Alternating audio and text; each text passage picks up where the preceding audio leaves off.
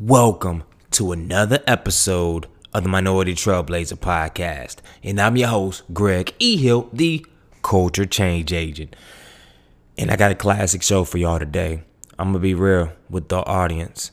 This show was supposed to air on season two, but I just had to share today. Honestly, because I messed up. I was supposed to be doing the last episode, I was going to get I'm going to get Travis Jackson, the CEO of HBCU Pride Nation, to actually turn the table and, and, interview me so I can share kind of my story, the first season takeaways from the podcast, and answer any questions. But I wasn't able to do that, so I didn't want to allow it, allow it, y'all. So I, I was scrambling. I was scrambling. I said, boom, I got it. I got it. This guest is going to be amazing, going to add a lot of value. I didn't want to share it on season one, but I had to share it on season one. And I, have been hearing your request. I've been getting the request to come on the show. I'm definitely getting back to everybody, and I can't wait to share the new additions we have to the whole production of this thing for season two. Quick house notes before I get into the intro. One, we have just passed 7,500 downloads which is freaking phenomenal. Like to not have a celebrity host, I'm not a celebrity host, not have all this. We just organic growth through people like yourself that are listening, that are tuning in, that are sharing with your friends. So I appreciate it. Continue to do that. Please, please, please. Second, and I always harp on it, and I'm gonna continue harping on it.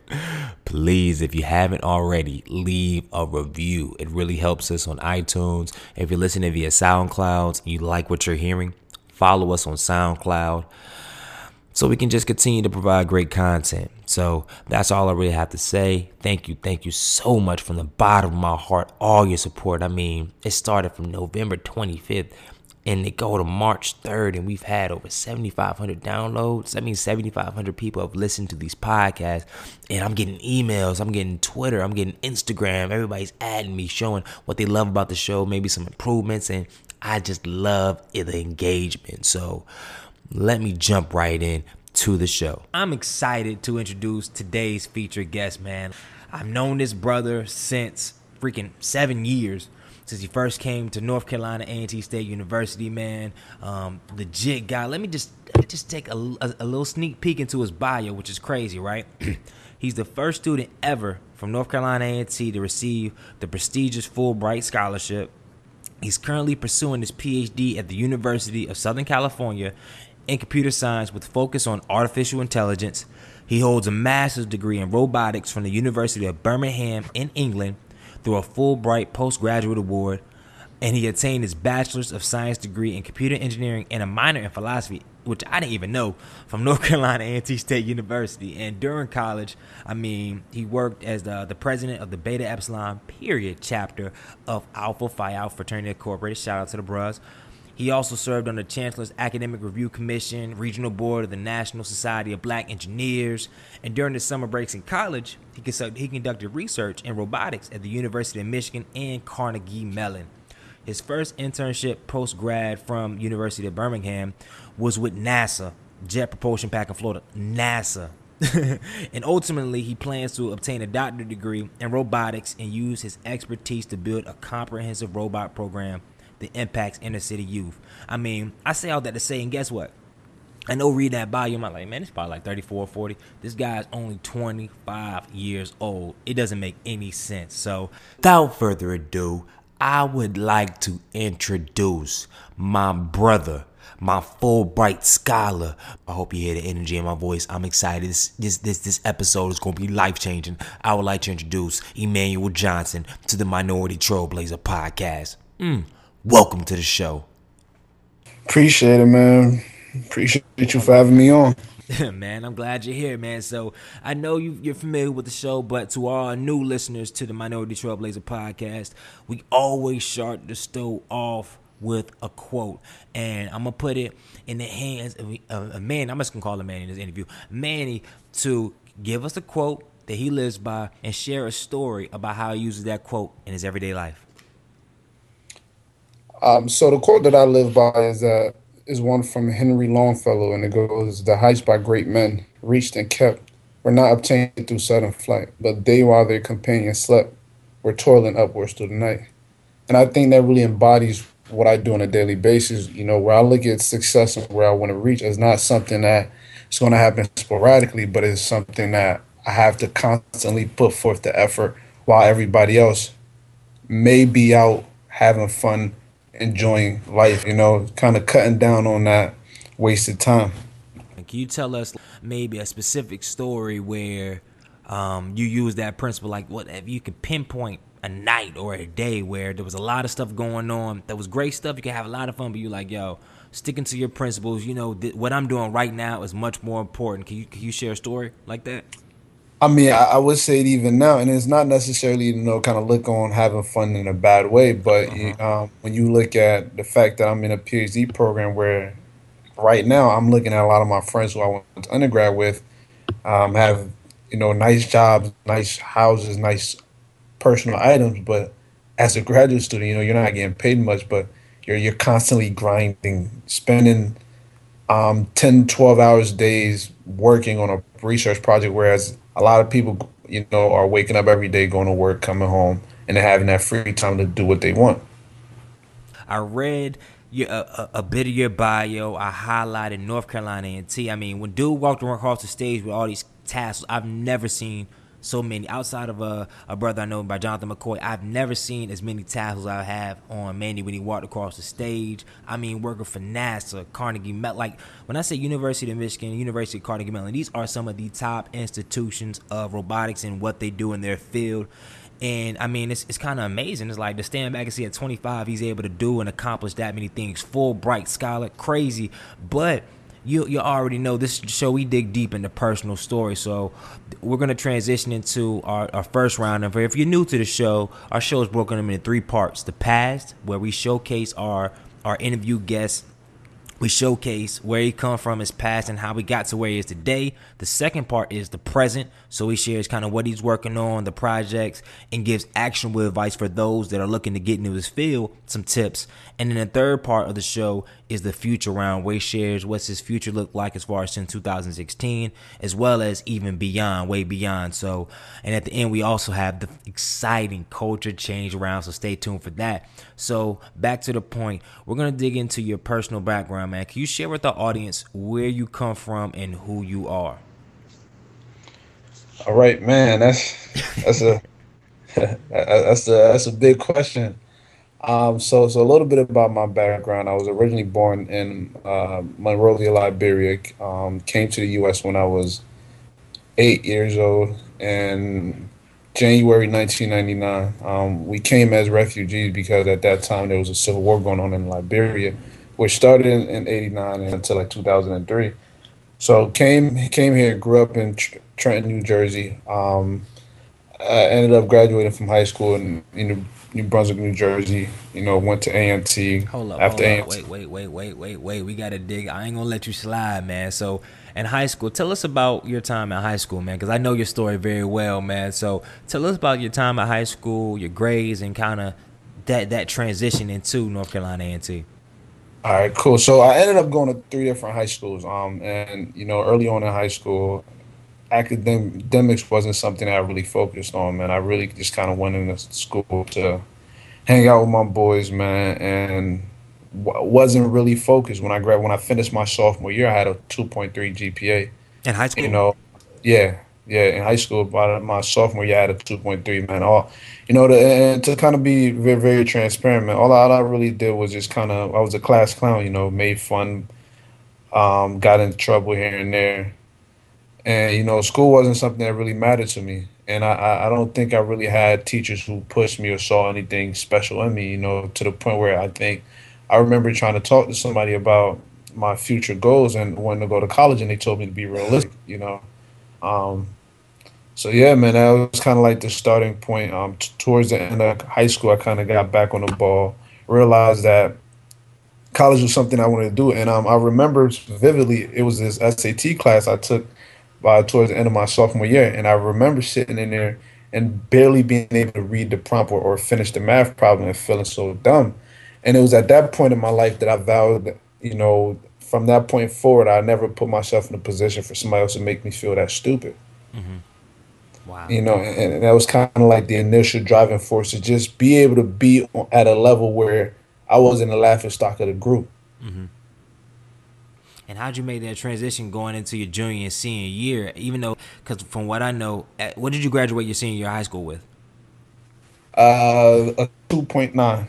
So two point nine. So you made a, a couple changes, but still, you still graduated with a two point nine. So walk us through how you with a two point nine and your, your transition to A and T because I know especially yeah talk us to that and, and, especially the financial piece of coming A and T and affording college. A lot of it started my uh, junior year. As I said, uh, you know, I, I, went to three different high schools. When I was a junior, I, I was at Willingboro High School, and um, that was the first year I decided to take academics serious, and I wanted to pursue a degree in computer engineering.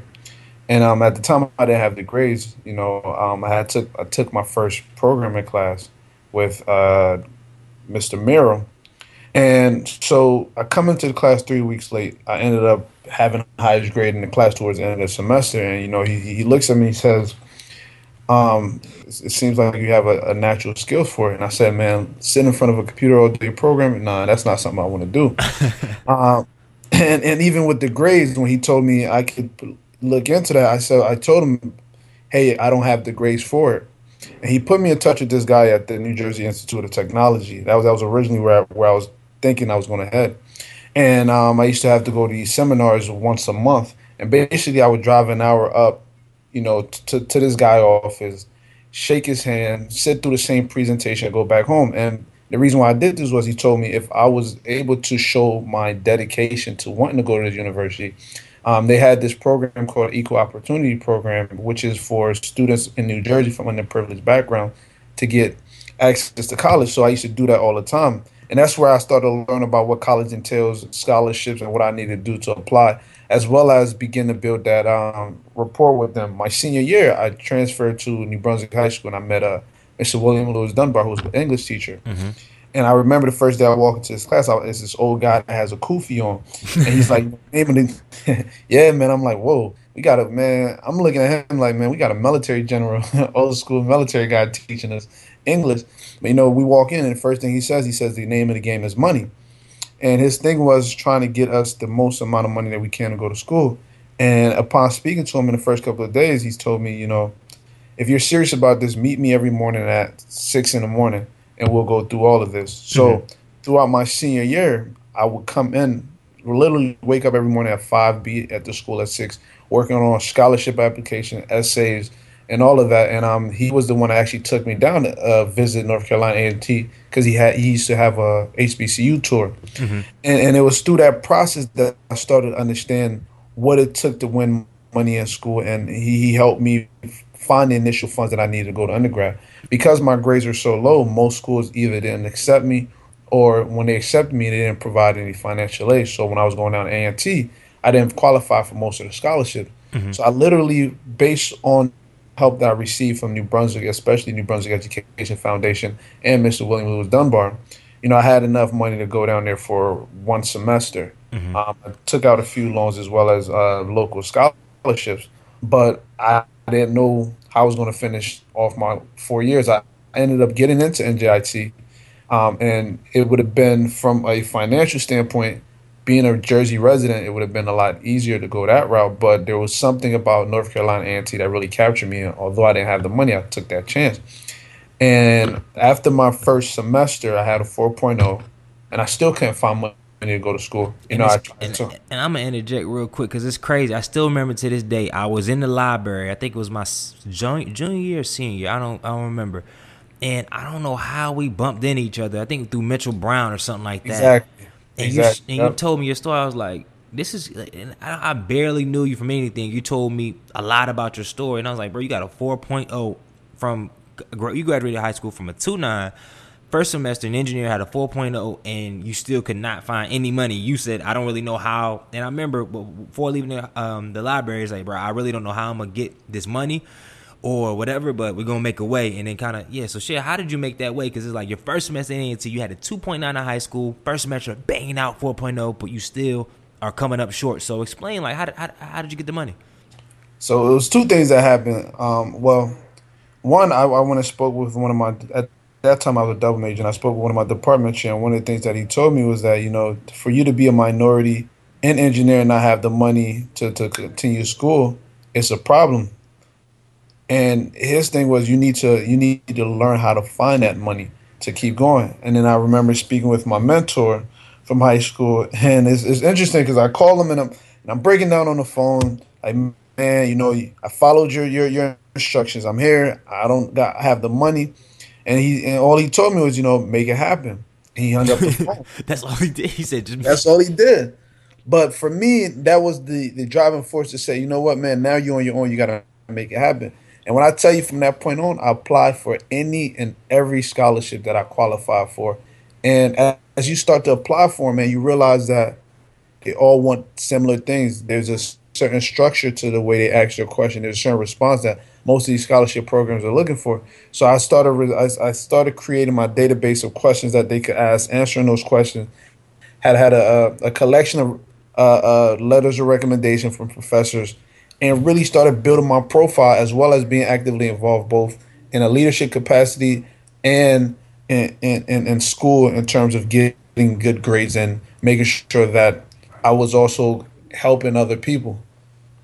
Got you, man. So take us like what changed your mindset from high school to your first your first year in in college to really kind of think on that level and put in that groundwork because that seemed like you're it was you were a whole different dude two years ago in high school and then you first got to college and it was just a whole different person like if you could like what was the boiling what was the tipping point to to making that change to um, kind of where you are because like i said you come from your family you migrated to the states at eight years old. You had no model outside of people that came into your life while you were in where you were in high school, but you had no nobody to model yourself off. So, what things did you do to completely change your mindset? I think for for me, it was a couple of things. One, you know, going through my senior year and, and having been rejected from so many scholarships, so many university, made me realize that one, you know, rejections are going to happen. And being that I, I hated being rejected so many times, I didn't want that to happen again. And then two, when you ch- when you change schools as much as I did, you start to realize what's really important. So it's not necessarily trying to attach yourself to a, a specific clique or a specific identity, but you realize that knowledge is the only thing that transitions when you move from one place to another because oftentimes that identity that you built in one location may or may not mean anything when you move on. Mm-hmm. So, it, so d- during the end of high school, I started b- building that um, that understanding, and then when I, when I came into undergrad, being that I didn't want to fail again, you know, I pushed so hard to be the best that I could because I saw what the end goal can, could be in it, um, based on what I seen with other students I went to high school with. So for me, man, it, it was I had this dream, and God blessed me with the opportunity that I worked two years for, and I didn't want to screw it up. So I put everything I had on the table. You took so you took us through high school and and how you changed your life around. Then A and T, boom, first semester got a 4.0 doing it. So let's kind of let's kind of fast forward a little bit to senior year and when you're doing application because what I but most people don't know and hopefully you can share outside of getting the Fulbright scholarship, and I want you to walk us through that whole process, you did also apply for um, the road. So, kind of, if you could share with our audience a little bit about the why you even thought and who who encouraged you to apply for these scholarships, because coming from your background, and even though you have overcame a lot of obstacles, like what what encouraged you to apply to the Rhodes and then the Fulbright, and then kind of walk us through each. Um, so as I was reaching my junior year in in undergrad, somebody had put me in touch with the scholarship office, and at the time, um, well, it actually began my sophomore year. I had a had a professor, uh, Dr. Forsman. He and I were having a casual conversation about what I wanted to do with my life, and um, you know what I saw myself doing after undergrad. And my original idea was to go get an MBA and I remember this vividly in our conversation. He said, you know, if you don't go as far as a PhD, you'll be doing yourself an injustice. And I think up until that point, nobody in my life had told me I had the capability to pursue a PhD. And just to know that somebody had that much faith in me made me that much more confident. And um, prior to high school, prior to undergrad, I used to follow one of my mentors not mentors, but one of the people I used to look up to was Dr. Randall Pinkett. And I remember he had a Rhodes Scholar. He was a Rhodes Scholar, and I was like, man, if anything, I want to. If he could do it, I could do it. And that was always my mindset. So coming into my junior and senior year, I started learning about all these different fellowships, and based on my track record, um, when I was originally introduced to uh, Miss Anna Whiteside in the honors program, she thought I qualified for a lot of these programs. And so my mindset was, well, if you if you believe that I'll qualify, sure, I'll give it a shot. And um, I applied for the Truman Fellowship, the Goldwater Fellowship, the Rhodes, Marshall, and Fulbright. Um, and one of the reasons I applied for a lot of those, one, I had an interest in education and, and education policy in um, underprivileged communities. So that's where the Truman fell into place. The Goldwater was just for students who had a solid research and academic background in engineering. So I applied for that. And then I was also interested in getting the international perspective because I knew that in, in the long run, I had goals of looking at things from an international perspective. And I thought that these awards would not only afford me that opportunity, but also um, it definitely provides certain access um, and, and, and, recognition and notoriety as you travel around. And so, out of all of those awards that I applied for, um, I only won one. Mm-hmm. You know, so and, and it's interesting because um, when you look at the story now, you don't hear about all the other ones that I lost. you hear about the one that I won. You know, so it's, it's interesting how when stories are, you know, stories are told, and, and it always it always baffles me how people um, put so much emphasis on on you know not trying, but you got to realize that man sometimes the people that you look at as being successful have failed at so many things and that's why they're successful. You know I've, man you don't understand how many rejection letters i received before i got fulbright that's because that's crazy like um, kid you not when i was doing um, my research before this and getting your bio online emmanuel johnson fulbright i see articles all across the web uh, you smiling doing all this stuff all the accolades and whatnot with the whoop but during this interview, and I already knew this, but sharing with the audience that you applied to seven or other eight institutions in, uh, uh, I mean, fellowships and got rejected. And all, and it's not like you were an average student. You were the, and that's the, and that is one thing also I do want you to speak on because I know you're very knowledgeable and observant about it.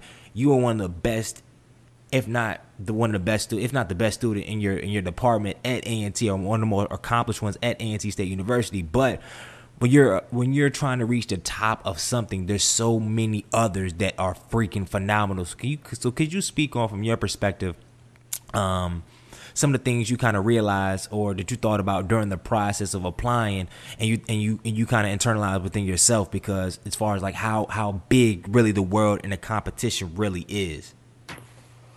I mean, I think yeah, you, you really hit on it, man. It's there are some very talented people out here, and, and those who will blow you out the water even if you think you're the best. And I think for me, it's always remaining humble and understanding that the accolades, the, the awards, and all of that does not make you who you are. Is what you do on a consistent basis to develop yourself, um, and, and a continuous development. Because, you know, when I was applying for those things, I I'm, I was at the top in the in, in the college of engineering at A&T, but you know everybody else who were competing for the same fellowship were at the top in their department in these various universities. So it can. I mean, when you are originally applying, it's like, man, what really gives me the the right to apply for this? And you start to feel a certain level of inadequacy, but just having been awarded the award and meeting other students, not only do you feel like you belong, but you're also honored just to be around the people that these fellowships and, and opportunity has put you around and, and that's how I really look at things. That's real, man. And if you could, I wanna walk I wanna be in your shoe in your shoes um, for the time you were at the, you're doing pursuing your your master's degree and obtaining your master's degree at the University of Birmingham in England with the Fulbright scholarship. Could you walk us through briefly um, the three key things that you learned, observed, and how you've grown during that time, coming from uh, a war torn country to to, to Trenton, uh, Trenton, uh, New Jersey, going to high school 2.9 to A&T, going to a 4.0, then seeing you getting rejected to a lot of stuff, but then finally getting that, and then getting the opportunity to see the world at one of the most prestigious colleges and universities. Bring us to that experience. Man, Man, that's that's a heavy that's a heavy question. I know. I would say the the biggest is a few lessons I've learned. I mean, you know, the British experience was phenomenal. It was eye opening. And had a chance to meet some amazing people from all around the world and develop friendship with people from countries I didn't know much about, and and just that exposure to uh, living in a, a, different country, even though I was born outside the U.S. you know, coming into an understanding myself. Since coming into an understanding myself, I haven't really traveled outside the country, so that experience was mind blowing. And I, when I say, man, I was around some of the most brilliant, talented, well connected people ever and they constantly pushed us to be the best that we could and there was no limitation you know if you said you wanted to be the next president of a country there wasn't anybody that didn't believe in you and just being in that environment that was very supportive was was was beyond phenomenal man. And to be in all honesty some days man i sit back and i look at where where i've come from and where life has taken me. And and it's surreal you know? I, I don't really know words can't even describe the feeling that, that that comes to mind. But I think the biggest thing I've learned is that one, your your life is gonna hit you, no matter who you are, no matter what you do, you're gonna fail, and it's not about focusing so much on the failure, but at the same time, you have to acknowledge a failure. I think we have this thing where it's, oh yeah, you know, if, if failure occurs, we we look at it as either something that's gonna bring us down and we never get back up, or we try to brush it off and say, oh yeah, you know, it's just a part of right, but we don't correct the mistakes that caused that failure. Mm. So what I've come to realize is that you gotta not only acknowledge your failure and, and acknowledge what it's trying to tell you. That failures are kind of like the the signals in your body. You know, when you when you gotta um, when something when your body's dehydrated, you might have a headache. You know, failure is, your, is life way of telling you that there's something that you're doing incorrectly that you need to fix. So you know, being able to recognize those signals and adjust and and, and update your strategy to approach future challenges is one. Two, you have to you have to remain humble, because. One accolades and awards. The thing is, are are the world's way of validating you, mm-hmm. right? And, and, as the world changes, their standards are going to change. And by being humble, you're grounded within yourself. Your value of yourself comes from within. So you're not uh, latching on to these temporary validation mechanism. Even the most prestigious fellowships that you receive, at some point, you're going to get to a location where nobody knows about it. There was part of England that I went, nobody knew what a Fulbright fellowship meant. So in that in that environment, I was just Emmanuel Johnson, and being in a country where you're by yourself and not a lot of people know who you are, um, gives you that ability to to re-humble yourself. You know, winning that Fulbright as the first in A&T history, there's a lot of news articles, there's a lot of people around, and, and, and it's easy to become for or to get on this pedestal. But going to a country where you're by yourself, although you have other cohort members, and there are circles that understand what you guys have, there are times where nobody really gets it, or nobody understands what an HBCU is.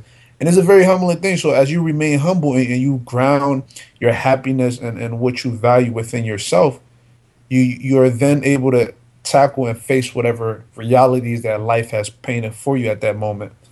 Um, and then last but not least, man, is is really diving deep within to find what your passion is and following your passion no matter what. I think sometimes we get so caught up on the money and the materialistic things that we end up chasing these career paths that we hate, but we we're stunting for other people. You know, so so these are different things, man. And then also just realizing, man, it's going to be a lot of hard work. It's not, it's not about to be easy. But if you follow your passion and you have that that deep drive for what you do and that deep love, it's going to get you out of whatever hole you may be stuck in. Man, that's that's powerful, and I'm not even going to pontificate about and I don't I don't think I used that word right, but I just wanted to say it. I've been on my head in a second, but about and, and kind of elaborate about what you said because I mean all all you said is is is there right there. And to your point, I wanted to ask you what within within that time or within the last four years, what has been your lowest point? And I because I always I sometimes I frame it as a failure, but I really don't believe in that. But what has been your lowest point? And then kind of share with the audience how you was able to get out of that point. Hmm.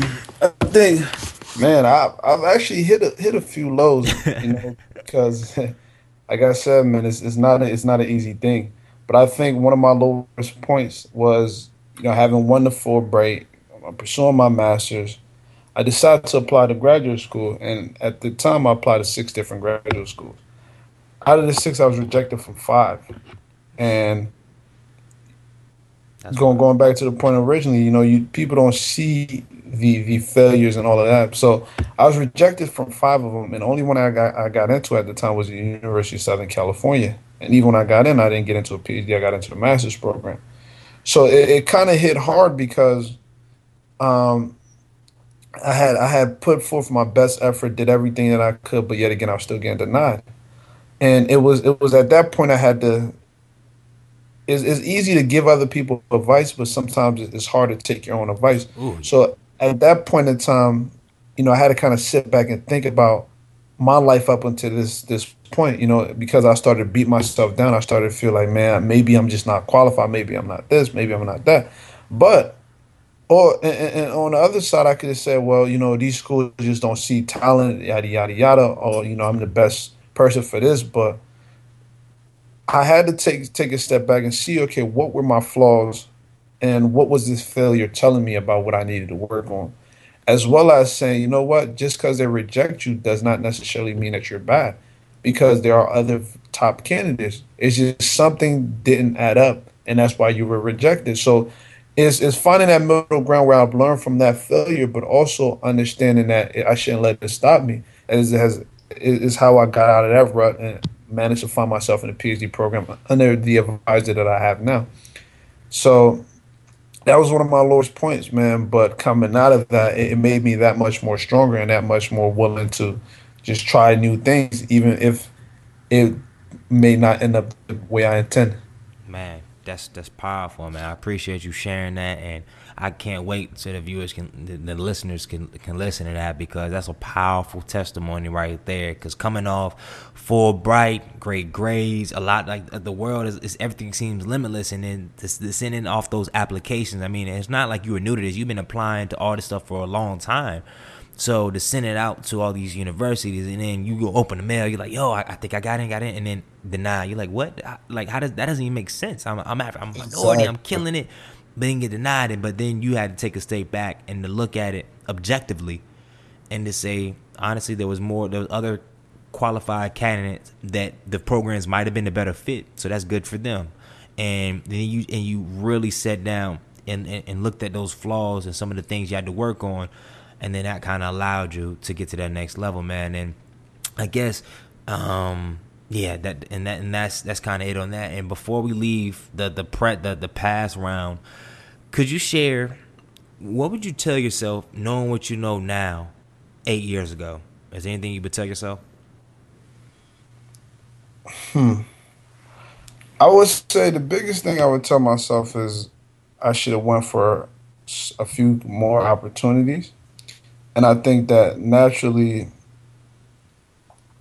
as they said, hindsight is always twenty twenty. I think there in, in, retrospect, there might have been a one or two more opportunities I should have applied for. I should have took a little bit more serious, um, and, and, perhaps that would have made my journey a little bit different. But at the same time, when I reflect on that question, I don't.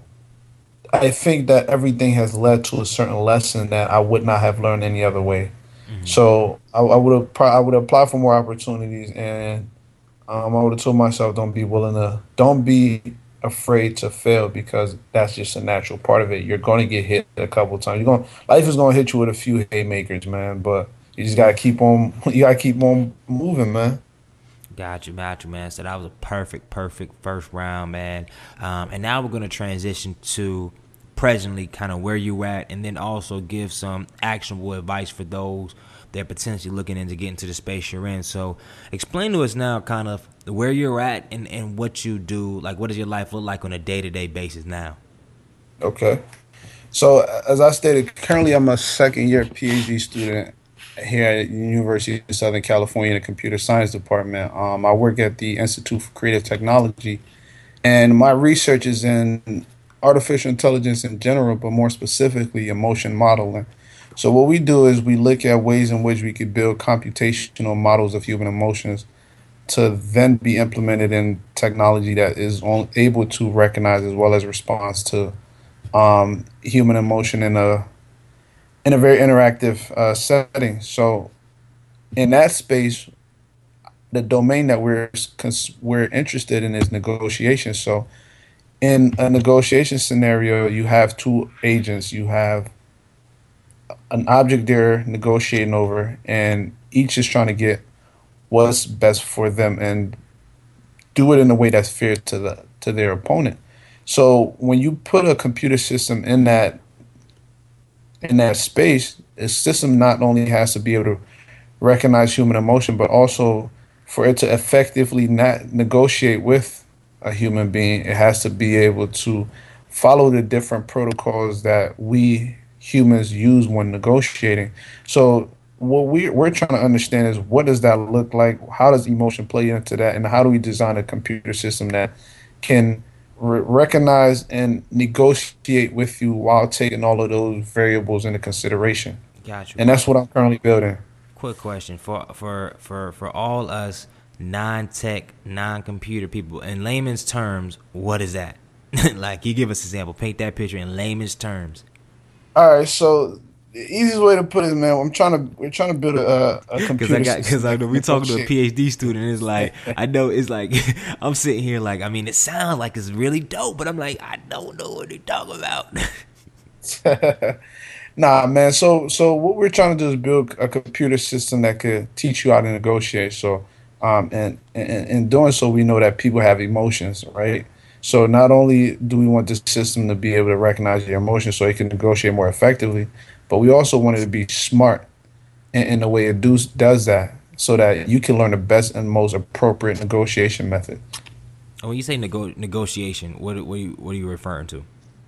Um, well, so the system is built more generally. So whether you're negotiating over a, a car deal, you know, oh, or you're okay, that type of intelligence, like a real negotiator. Exactly.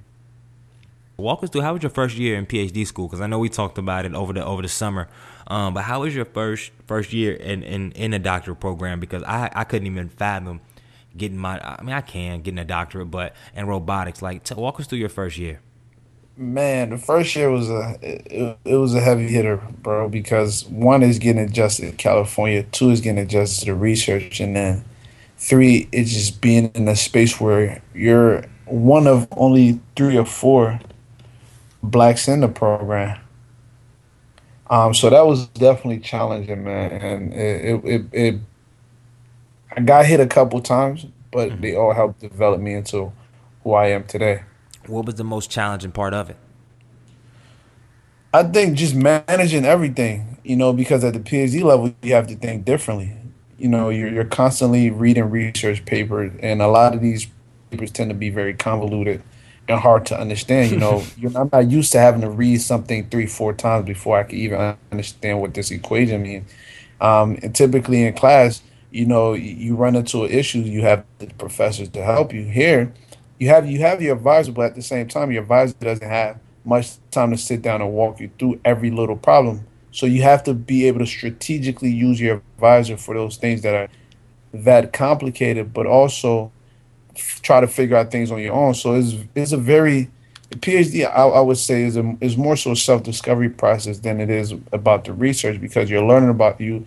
You're learning what works best for you, what time, um, what kind of studying habits work best for you, what when you work best during the day, and all of that. So it was a lot of lessons being taught at once, and it, it was overwhelming at times.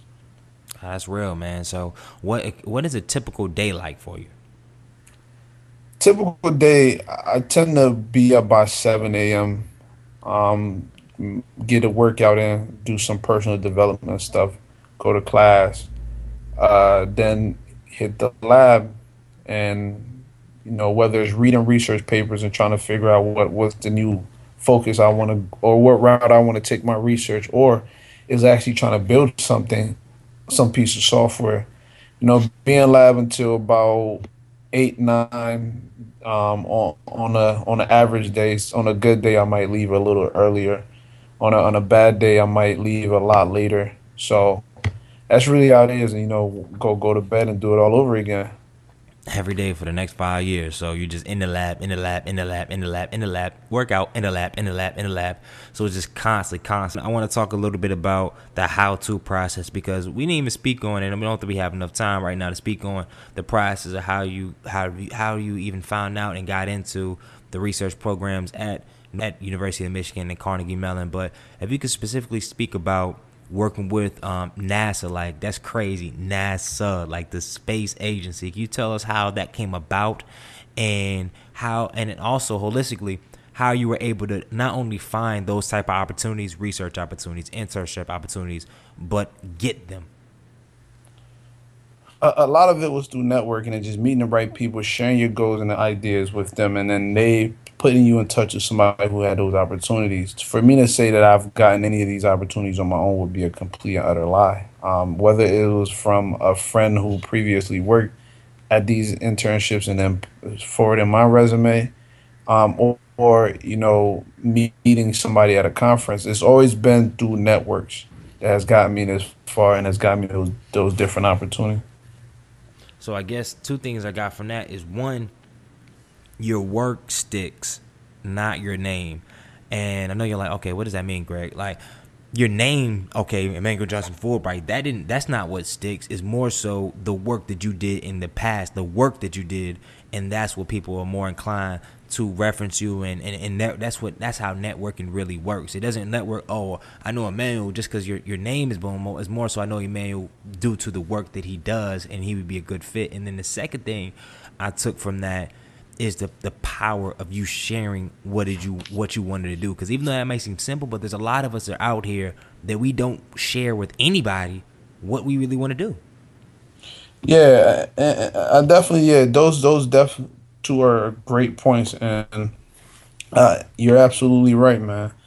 Is you know the way I look at it is you can't be in all places at once, and oftentimes by you sharing your goals and um, what you're working on with other people they're then able to be your marketing or your sales people when they meet other people who have similar interests. There's been a lot of opportunities I've gotten, not because I applied for it, but because somebody else felt that I was the best fit for what um what another person was looking for.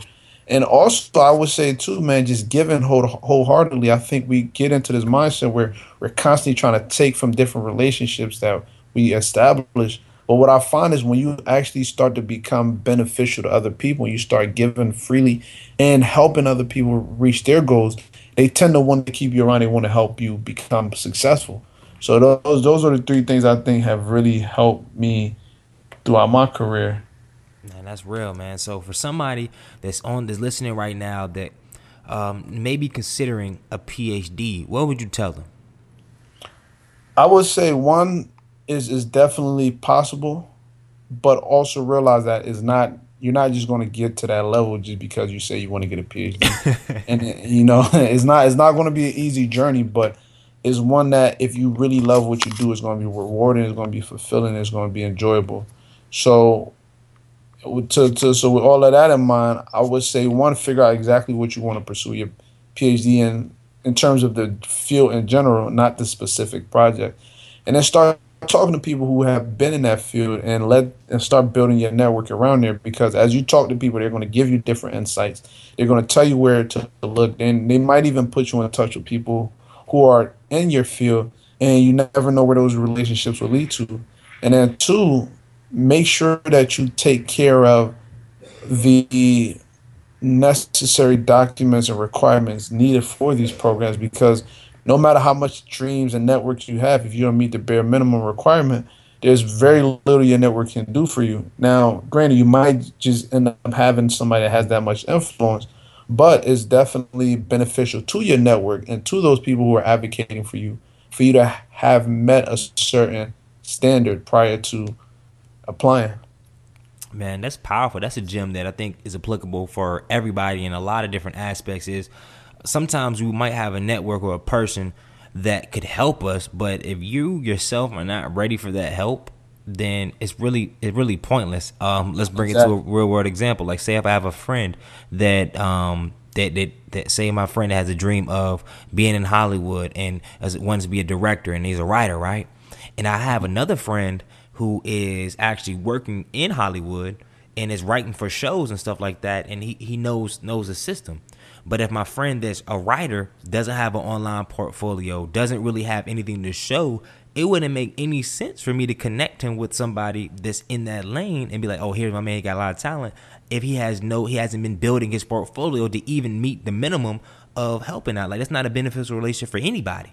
So that just goes to show that just because somebody might be in a position to help, before you even ask, take or even if you're asking, like, okay, I would like to get this help, but what some what are some things that I need to do on my end so that it could be beneficial and it would make sense? Yeah, I mean, I, definitely think either way it would be a beneficial connection for one person. But like you said, man, to hit that next step and really get the maximum benefit from that relationship, you have to have done your part. You have to have done your due diligence. Because yeah, you're going to meet a lot of people who want to help you, but you know, you bring a pro- portfolio where they have they really can't work with. Then you put them in a in a weird position because they want to help you, but they really can't. We're going to transition to um, our third round before our final round before we get to the culture change, and that is the future. Because you know, at the end of the day, I know you know where you're at personally, but I know you, and and any every every guest we have on the show, y'all have a plan and somewhat of a vision for the future. So could you talk our, talk to our audience about what does 2016 look look like for you? Because I know although you're in your PhD program, you're working on a lot of other projects too. So what does your 2016 look like? Man, um right right right now I've my ultimate goal is to, to be somewhere in the space of technology entrepreneurship. So I'm trying to get some things off the ground. Um, outside of just my research, so one, so one of my goals is to be in England this summer. Um, working on a research project. Uh, you know, cranking out some more publications um, and getting closer to defining what my exact thesis is going to be from a research perspective. But outside of that, from an entrepreneurial standpoint, trying to do um, more side consulting on, on different technology projects, whether it be website design, app development, uh, you know, or, or just generally helping people turn their app ideas into actual product. Um, I definitely want to get more on the consultant tip, learn a little bit more about finance in the business world as well, and begin to build my network in that space as I'm pursuing this PhD simultaneously. So it's, it's a lot of you know taking and then also man just spending more time with family, get developing a closer relationship with God, and taking the time out to really enjoy where I am currently and not focus so much on what it what what I'm going to be doing five years from now that I fail to realize the power of just living in the present at times. You hit that on the head, man. That last point, like own today. You know, I, I said I said all my Snapchats and whatnot. Now the theme for 2016, of course, is new levels but own today because if you own today, your five years is going to be look um, way more amazing than you trying to own what's going to happen in five years. Because honestly, we don't even know if we're going to be here in five years. And then two, um, I think in, in an earlier pro- podcast, in a past episode with uh, Michael Johnson, he says, at the end of the day, anything could happen, and everything that you're working on currently could could could could could drop, could fail. You can go right, absolutely. like you can go to jail, something random. You know, we we black, we black males. We can go to jail for something random we didn't do. Um, we can get killed or something could just happen. Life could change so quick. So if you're not grounded in kind of who you are, and goes back to what you said earlier in the podcast about knowing yourself outside of what other people may know. Like when you went to New England, people didn't know anything about you or anything. They didn't know or to care it's like if you're not comfortable with who you are, you're gonna feel inferior. You're gonna feel just weird and just alone. So that that that is really deep, man. And also too, end of the day, like what do you want your legacy to be? Man, if I want huh. I would say that if if if there were anything I would want people to say at the end of the day was that I was somebody who made the best out of the situations that are presented with, regardless of what they were. And I hope that my life is an inspiration to kids around the world who feel as if they've been handed dealt the wrong cards in life. They feel like they weren't provided the same opportunities. They feel downtrodden. They feel inferior to others because of their background. That no matter where you are, no matter where you start, you know, it's possible. But not only that it's possible, but understand that yo, you got to know the rules to the game because anything is possible doesn't, and but it doesn't mean that anything will happen.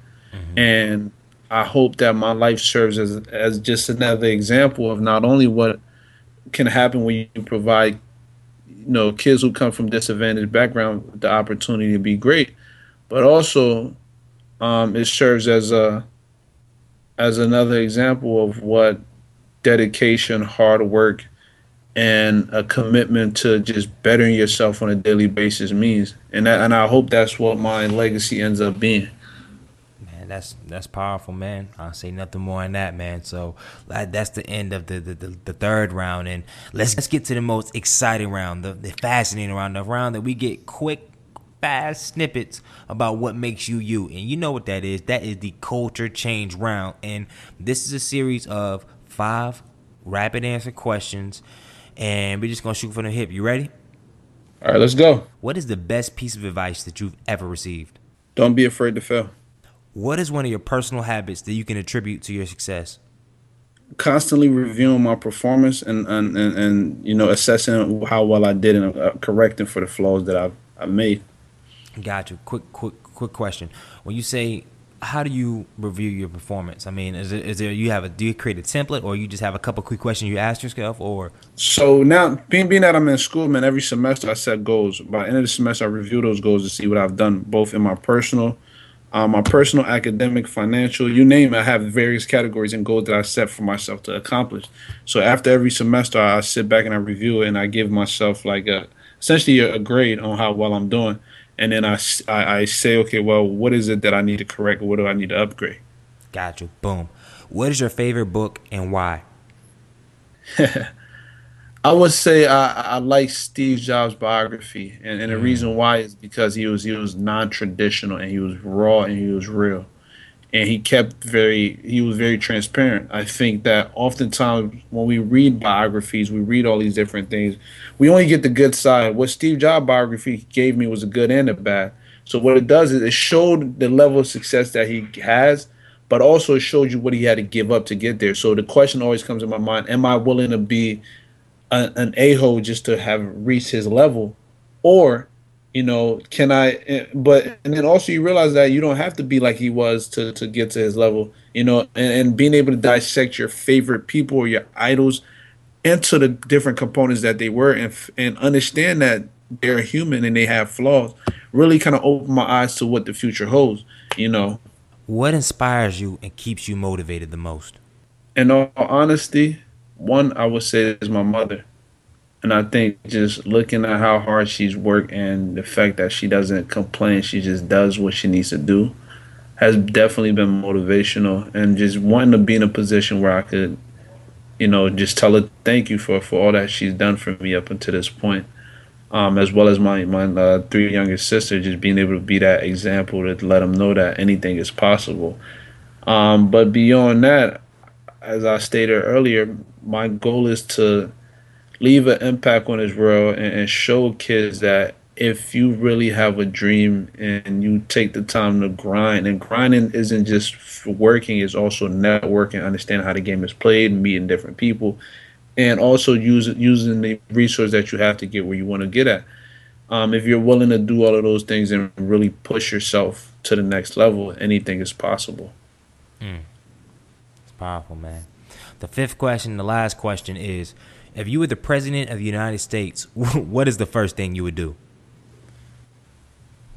Man, um, honestly, bro, I probably, I, it, as much as I want to say, man, I'll, I'll, do, I'll start this policy, man. I'll probably just take pictures in the White House to, and pinch myself, make sure I'm of myself. You know what I mean? Like, I wouldn't know what to do, man. I, I I have to take a picture and keep it, you know, and um, uh, probably take, you know, walk walk people through like a, a, a tour, a virtual tour of the White House to make sure it's actually happening, just in case they kick me out. I can say I actually did it, you know. All the time, and but the thing is though, you have to have the most epic caption in the world, like president. Like, what does that caption look like? Do you go captionless? Do you say "Pound White House" or "I met"? Like, we made it, or like what? What do you? I feel like man, just having a picture is president is, is all you need. No caption. You know, what I mean, geotag your White House. You know, probably put my my crib. You know, and keep it moving. Like, what else do I need to say at that point, man? That's how I look at it. Whole time, whole time, man. So, uh, one last question, because you know, at the end of the day, the theme I call myself the culture change agent. All the stuff that we do, what you're doing, you're changing the culture, you're changing the dynamic. So, um, the last question, a little deep, is um, this is outside of the culture change round. Is if you could change one thing about society, most specifically the African American culture, what would it be and why? I would say our overemphasis on money, man. And, and the reason being is when you take money out of the equation, you find that people have no other reason to pursue these things that they don't care about. Ooh. You know, because once money gets eliminated, why are you going to go to that job that you hate? And and that's when people start to to to sit back and say, "Man, what am I doing with my life?" You know, this materialistic culture and this capitalistic culture we live in has has constantly pushed us towards um, a, a heavy emphasis on money, on living this lavish lifestyle that we can't afford. And you know, I'm not one to go into to depth to say, well, it's, it's to and blame anybody, but I think once we stop focusing so much on that and really understand that when we're passionate about something, when we truly learn how that thing is, the game is played, the money is going to come. So if, if I could eliminate the, the necessity of money for a short period of time for people to kind of find out what they want to, what they really care about, you know, I think that'd be the most beneficial thing. That wraps up this episode. And before we go, man, I got two things. One, could you get could you provide where people can find more information about you, getting in contact with you for our listeners? Um, man, I have my website ex johnson at I'm sorry, I have my website exjohnson.com. Um, you know, you can follow me on Instagram, EJ underscore the man. Um, add me on Facebook. Shoot me an email, Emmanuel Johnson six zero nine at gmail.com. I'm easily I'm easy to be reached, man. I'm not I'm not that hard. Guys, we'll have all that information on the show notes, man. And before we let him go, I just want to thank thank him for the bottom of my heart for giving giving us an hour plus of his time, his resources, his advice, his his thoughts, his failures, his successes. I mean, it really means a lot. You're, you're like you're like my brother, man, and um, I definitely think the the world is going to be able to get a lot from this interview, man. So thank you for being on this show, bro. No problem, man. Thanks for having me, brother. No doubt. So, as you all can tell, this is the end of this episode. It's been a phenomenal episode. I pray that you got some jewels, some nuggets that you can apply to your life. Or you just learned a cool story about a young man that had a 2.3 GPA in high school, and now he is a PhD candidate at the University of Southern California, as well as a Fulbright scholar. And that's just powerful. It's very, very powerful. So Thank you again. I need you to do three things before we end off this call. I mean, not this call, this podcast. The first being, if you haven't already, please leave rate or review our podcast on iTunes and subscribe. If you're listening via SoundCloud, please subscribe on SoundCloud too. Number two, please, please, please share this episode with a friend if you enjoyed it. And number three, next week, I'm actually going to read through the format for the last episode of this season, and I'll actually bring on Travis Jackson, CEO of HBCU Pride Nation, and he will actually be interviewing me. So if you have any questions as far as my life, entrepreneurship, podcasting, any questions you have about the first season, submit them to greg at greggyhill.com. Send me all your questions. I'll make sure I, I, I answer them, or you can hit me up on Twitter at Greggy Hill, Instagram at Greggy Hill, Facebook Gregory E. Hill or just go to the website, leave a comment. So definitely send me your questions. I'll make sure I answer on the question and answer portion. And like I said, from the bottom of my heart, thank you so much for your support this season. It's been phenomenal. Next season, we're going to take it to a whole nother level. So just bear with us, bear with us as we continue to grow. So, as is custom to do, I need you to do one thing. I know you're like, Greg, you just asked me to do four things. What's that one thing, Greg? That one thing is change the freaking culture. Good night.